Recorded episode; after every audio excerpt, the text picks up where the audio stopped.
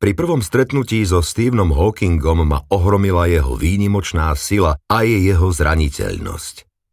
Odhodlaný pohľad očí spojený s imobilným telom som dobre poznal zo svojej prípravy. Nedávno ma angažovali, aby som hral rolu Stevena vo filme Teória všetkého a strávil som niekoľko mesiacov tým, že som študoval jeho prácu a povahu jeho postihnutia a pokúšal sa pochopiť, ako používať svoje telo, aby som ním vyjadril, ako v priebehu času postupuje choroba motorického neurónu. Amyotrofická laterálna skleróza. Keď som sa však nakoniec so Stevenom týmto idolom, týmto úžasne nadaným vedcom, ktorý komunikoval hlavne pomocou hlasu riadeného počítačom a mimoriadne výrečného obočia stretol, bol som úplne vyvedený z miery. Vo chvíľach ticha som zvyčajne znervóznel a priveľa hovoril.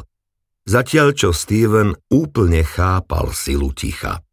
Silu pocitu, ako by vás niekto skúmal. Celý rozrušený som sa rozhodol rozprávať mu o tom, že sme sa narodili takmer v rovnaký deň, teda v rovnakom znamení zverokrú.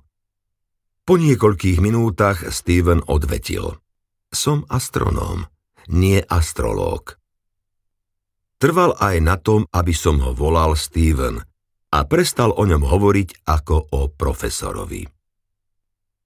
Možnosť stvárniť Stevena bola výnimočná. Tá rola ma priťahovala pre podvojnosť Stevenovho vonkajšieho víťazstva v jeho vedeckej práci a vnútorného boja proti amyotrofickej laterálnej skleróze, ktorá sa začala po jeho dvaciatke.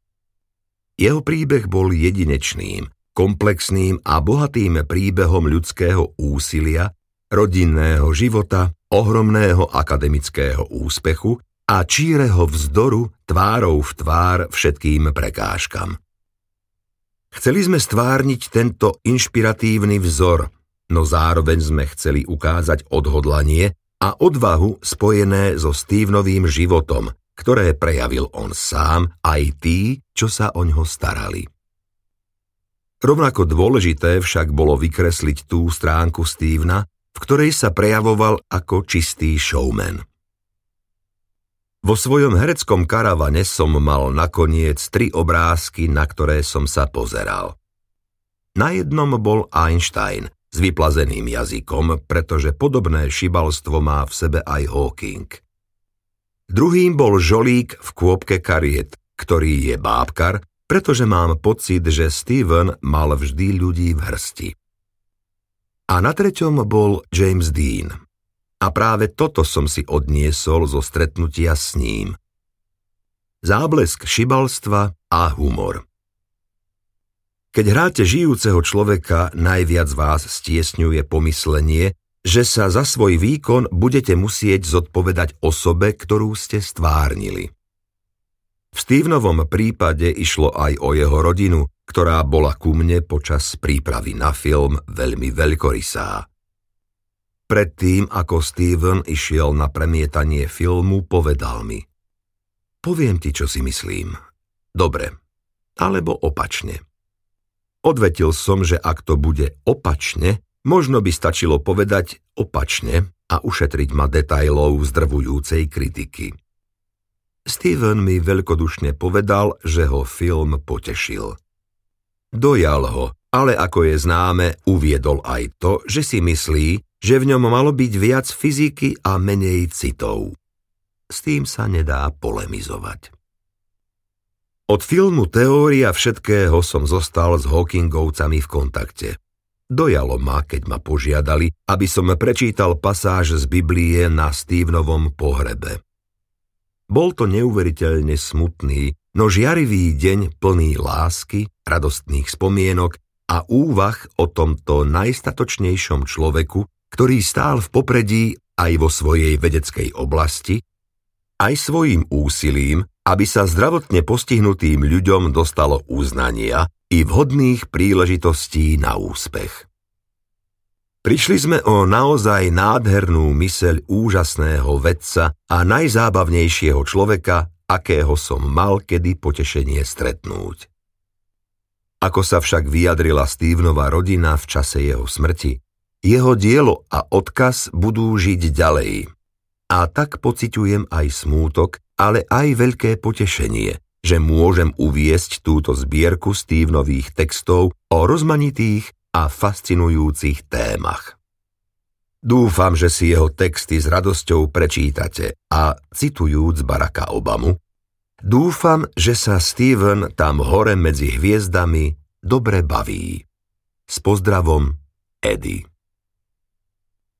Úvod Profesor Kip S. Thorne Prvý raz som Stevena Hawkinga stretol v júli 1965 v Londýne na konferencii o všeobecnej teórii relativity a gravitácii.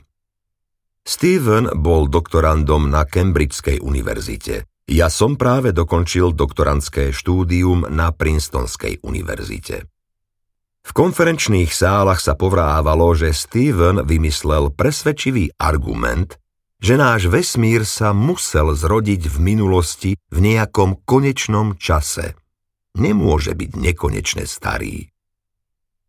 Tak som sa spolu s asi stovkou ľudí natlačil do miestnosti určenej pre 40, aby som si Stevena vypočul. Kráčal o paličke a bolo mu trochu zlé rozumieť, ale inak bolo badať len mierne príznaky amyotrofickej laterálnej sklerózy, ktorú mu diagnostikovali len pred dvoma rokmi. Jeho myseľ to zjavne nepostihlo. Svoju jasnú argumentáciu opieral o Einsteinové rovnice všeobecnej teórie relativity, o pozorovania astronómov, že náš vesmír sa rozpína a o niekoľko jednoduchých predpokladov, ktoré sa zdali s najväčšou pravdepodobnosťou pravdivé. A využil v nej niektoré nové matematické postupy, ktoré nedávno vynašiel Roger Penrose. Toto všetko dvomyselne a presvedčivo pospájal a odvodil z toho výsledok. Náš vesmír sa začal v akomsi singulárnom stave približne pred desiatimi miliardami rokov. Počas nasledujúceho desaťročia Steven a Roger spojili sily, aby ešte presvedčivejšie dokázali tento singulárny počiatok času a takisto, aby ešte presvedčivejšie dokázali, že uprostred každej čiernej diery sa nachádza singularita, kde sa čas končí. Stevenova prednáška v roku 1965 na mňa urobila obrovský dojem. Nie len vďaka jeho argumentácii a záveru, ale čo bolo dôležitejšie, vďaka jeho prenikavému mysleniu a tvorivosti. Vyhľadal som ho teda a strávil s ním asi hodinu v súkromnom rozhovore. Tak sa začalo naše celoživotné priateľstvo – Priateľstvo založené nielen na spoločných vedeckých záujmoch, ale aj na nevšednej vzájomnej sympatii, až nepochopiteľnej schopnosti navzájom si ľudsky porozumieť. Zakrátko sme trávili viac času rozhovormi o svojich životoch, svojich láskach, ba aj o smrti, než o vede. Hoci naša veda bola do značnej miery stále tým, čo nás spájalo. V septembri roku 1973 som Stevena a jeho manželku zobral do Moskvy. Napriek zúriacej studenej vojne som od roku 1968 trávil každý rok asi tak mesiac v Moskve, kde som spolupracoval na výskume s členmi skupiny, ktorú viedol Jakov Borisovič Zeldovič. Bol to vynikajúci astrofyzik a zároveň otec sovietskej vodíkovej bomby. Pretože poznal tajné informácie o jadrovom programe, mal zakázané cestovať do západnej Európy a Ameriky. Veľmi chcel diskutovať so Stevenom. Keďže nemohol za Stevenom prísť, prišli sme my za ním. V Moskve Steven ohúril Zeldoviča a stovky ďalších vedcov svojím prenikavým uvažovaním a nápadmi. A na revanš sa Steven dozvedel pár vecí od Zeldoviča. Najnezabudnutelnejšie bolo jedno popoludnie, ktoré sme Steven a ja strávili so Zeldovičom a jeho doktorandom Alexejom Starobinským v Stevenovej izbe v hoteli Rossia. Zeldovič intuitívne objasnil pozoruhodný objav, ktorý urobili a Starobinský ho vysvetlil matematicky. Čierna diera potrebuje na rotáciu energiu. To sme už vedeli. Vysvetlili nám, že čierna diera môže použiť svoju energiu na tvorbu častíc a tieto častice budú vyletovať a odnášať túto rotačnú energiu so sebou. Bolo to niečo nové a prekvapujúce. No nie až tak strašne prekvapujúce. Keď má nejaký objekt pohybovú energiu, príroda obvykle nájde spôsob, ako ju z neho vyťažiť. Poznali sme už iné spôsoby extrahovania rotačnej energie čiernej diery. Toto bol len ďalší, aj keď nečakaný spôsob. Takéto rozhovory sú nesmierne cenné, pretože môžu spustiť nové smery uvažovania. A tak to bolo aj so Stevenom. Niekoľko mesiacov premýšľal nad objavom Zeldoviča a Starobinského, rozoberal ho zo všetkých strán, až kým jedného dňa nedospel ku skutočne radikálnemu náhľadu. Keď čierna diera prestane rotovať, ešte stále môže emitovať častice. Môže žiariť a žiari. Ako keby bola horúca ako slnko, hoci nie veľmi horúca, iba mierne teplá. Čím je čierna diera ťažšia, tým je jej teplota nižšia. Čierna diera, ktorá váži toľko ako Slnko, má teplotu 0,06 milióntin stupňa Kelvina nad absolútnou nulou. Vzorec na výpočet tejto teploty je teraz vyritý na Stevenovom náhrobnom kameni vo Westminsterskom opáctve v Londýne, kde sú uložené aj pozostatky Izáka Newtona a Charlesa Darwina. Táto Hawkingova teplota čiernej diery a jej Hawkingovo žiarenie, ako ich začali nazývať, boli naozaj radikálnym a zda najradikálnejším objavom teoretickej fyziky v druhej polovici 20. storočia.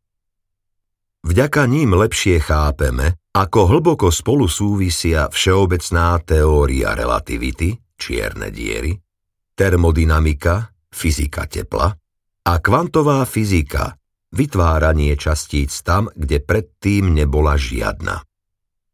Stevena priviedli napríklad k dôkazu, že čierna diera má entropiu, čo znamená, že niekde vnútri alebo v okolí čiernej diery existuje obrovská náhodnosť. Odvodil, že suma entropie, logaritmus všetkých možných stavov čiernej diery, je priamo úmerná ploche povrchu čiernej diery. Jeho vzorec pre entropiu je vytesaný na Stevenovej pamätnej tabuli na Gonville and Keys College v Cambridge, kde pracoval. Posledných 45 rokov sa Steven a stovky ďalších fyzikov snažili pochopiť presnú povahu náhodnosti čiernych dier. Je to otázka, ktorá naďalej podnecuje k novým nahliadnutiam do spojenia kvantovej teórie so všeobecnou teóriou relativity. To jest do nedostatočne chápaných zákonov kvantovej gravitácie. Na jeseň roku 1974 vzal Steven so sebou na rok do kalifornskej Pasadeny svoju rodinu, manželku Jane a dve deti, Roberta a Lucy, a svojich doktorandov, aby sa so svojimi študentmi mohol podieľať na intelektuálnom živote mojej univerzity Caltech, Kalifornská technická univerzita, a dočasne sa zlúčiť s mojou vlastnou výskumnou skupinou. Bol to slávny rok, keď vrcholilo to, čo sa začalo nazývať Zlatý vek výskumu čiernych dier. Počas toho roku sa Steven, jeho študenti a časť mojich snažili pochopiť povahu čiernych dier hlbšie, ako sa to do istej miery podarilo mne. Stevenova prítomnosť a jeho vedúce postavenie v našej spoločnej skupine výskumu čiernych dier mi však dovolili sledovať nový smer, o ktorom som uvažoval niekoľko rokov. Gravitačné vlny. Existujú len dva druhy vln, ktoré sa môžu šíriť vesmírom a prinášať nám informácie o vzdialených objektoch. Elektromagnetické vlny, ktoré zahrňajú svetlo, rentgenové žiarenie, gamma žiarenie, mikrovlny, rádiové vlny a tak ďalej, a gravitačné vlny. Elektromagnetické vlny pozostávajú z oscilujúcich elektrických a magnetických polí, ktoré sa šíria rýchlosťou svetla. Keď zasiahnu nabité častice, napríklad elektróny v rádiovej alebo televíznej anténe, zatrasú časticami tam a späť a vložia do nich informácie, ktoré vlny nesú. Tieto informácie sa potom dajú zosilniť a prenášať do reproduktora alebo na televíznu obrazovku, aby im ľudia rozumeli. Gravitačné vlny podľa Einsteina pozostávajú z kmitajúcich vzruchov časopriestoru, rozťahujúcich a stláčajúcich sa oblastí priestoru. V roku 1972 Rainer Ray Weiss na Massachusettskej technickej univerzite zostrojil detektor gravitačných vln, v ktorom sú zrkadlá vysiace v rohu a na koncoch vákuovej trubice tvaru písmena L rozťahovaním priestoru odtláčané od seba pozdĺž jedného ramena písmena L a stláčaním priestoru tlačené k sebe pozdĺž druhého ramena písmena L. Ray navrhol, aby sa na meranie oscilačnej povahy tohto rozťahovania a stláčania využili laserové lúče. Laserové svetlo by extrahovalo informácie z gravitačnej vlny a tento signál by sa potom zosilnil a vložil do počítača, aby mu ľudia rozumeli. Skúmanie vesmíru pomocou elektromagnetických ďalekohľadov, elektromagnetická astronómia, sa začalo, keď Galilei zostavil malý optický ďalekohľad, namieril ho na Jupiter a objavil štyri najväčšie mesiace Jupitera. V priebehu 400 rokov, ktoré odvtedy uplynuli, spôsobila elektromagnetická astronómia úplný prevrat v našom chápaní vesmíru. V roku 1972 som spolu so svojimi študentmi začal uvažovať o tom, čo by sme sa mohli dozvedieť o vesmíre využitím gravitačných vln. Začali sme rozvíjať víziu gravitačnej astronómie. Keďže gravitačné vlny sú formou deformácie priestoru, najsilnejšie ich vytvárajú objekty, ktoré sú sami úplne alebo čiastočne vytvorené zo zakriveného časopriestoru. To znamená, že najmä čierne diery.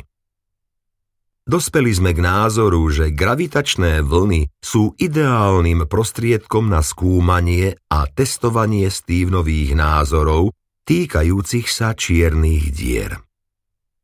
Všeobecnejšie povedané, zdalo sa nám, že gravitačné vlny sa tak radikálne odlišujú od elektromagnetických vln, že je takmer isté, že vytvoria svoju vlastnú, novú revolúciu v našom chápaní vesmíru a zda porovnateľnú s ohromnou elektromagnetickou revolúciou, ktorá nasledovala po Galileim. Keby sa tieto ťažko zachytiteľné vlny dali detegovať a monitorovať. Bolo to však veľké keby. Odhadli sme, že gravitačné vlny omývajúce Zem sú také slabé, že zrkadlá na koncoch zariadenia Raya Weissa v tvare písmena L by sa navzájom voči sebe nepohli sem a tam o viac než jednu stotinu priemeru protónu, čo znamená jednu desať milióntinu veľkosti atómu ani keby boli zrkadlá od seba niekoľko kilometrov. Úloha zmerať takéto nepatrné pohyby bola nesmierne náročná. Počas toho slávneho roka pri zlúčení Stevenovej a mojej výskumnej skupiny na Kalteku som teda značný čas trávil skúmaním vyhliadok na úspech s gravitačnými vlnami. Steven mi v tom pomáhal, pretože pár rokov predtým on a jeho študent Gary Gibbons navrhli svoj vlastný detektor gravitačných vln, ktorý nikdy nepostavili. Krátko po Stevenovom návrate do Cambridgeu sa moje skúmanie naplnilo celonočnou vášnivou debatou medzi Rayom Weissom a mnou v Rayovej hotelovej izbe vo Washingtone. Dospel som k presvedčeniu, že šanca na úspech je dostatočne veľká, aby som zasvetil väčšinu svojej vlastnej kariéry aj bádanie svojich budúcich študentov tomu, že pomôžem Rejovi a ďalším experimentátorom dosiahnuť našu víziu týkajúcu sa gravitačných vln. A ako sa hovorí, zvyšok je už história. Dňa 14. septembra 2015 zaregistrovali detektory gravitačných vln LIGO, vybudované pomocou tisícčlenného projektu, ktorý sme založili spolu s Rejom a Ronaldom Drívrom a ktorý organizoval, dal dokopy a viedol Barry Berish, prvé gravitačné vlny. Na základe porovnania charakteru vln s predpovediami z počítačovej simulácie Dospel náš tým k záveru, že vlny vyvolala zrážka dvoch masívnych čiernych dier vzdialených 1,3 miliardy svetelných rokov od Zeme. Bol to začiatok astronómie gravitačných vln.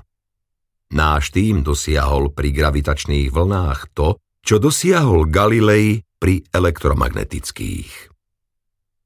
Pevne verím, že počas niekoľkých nasledujúcich desaťročí ďalšia generácia astronómov venujúcich sa gravitačným vlnám, gravitačných astronómov, využije tieto vlny nielen na testovanie Stevenových zákonov fyziky čiernych dier, ale aj na detegovanie a monitorovanie gravitačných vln zo singulárneho zrodu nášho vesmíru a tým aj na testovanie predstáv Stevena a ďalších o tom, ako sa zrodil náš vesmír.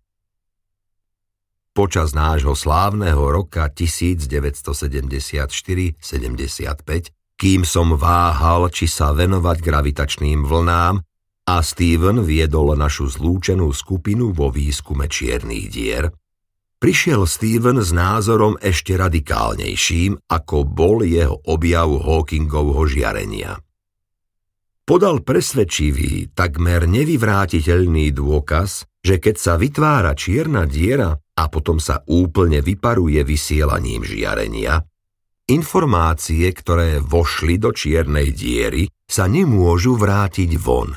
Nevyhnutne sa stratia. Radikálne je to preto, lebo podľa zákonov kvantovej fyziky sa informácie celkom jednoznačne nikdy nemôžu úplne stratiť. Keby mal teda Steven pravdu, čierne diery by porušovali najzákladnejší zákon kvantovej mechaniky.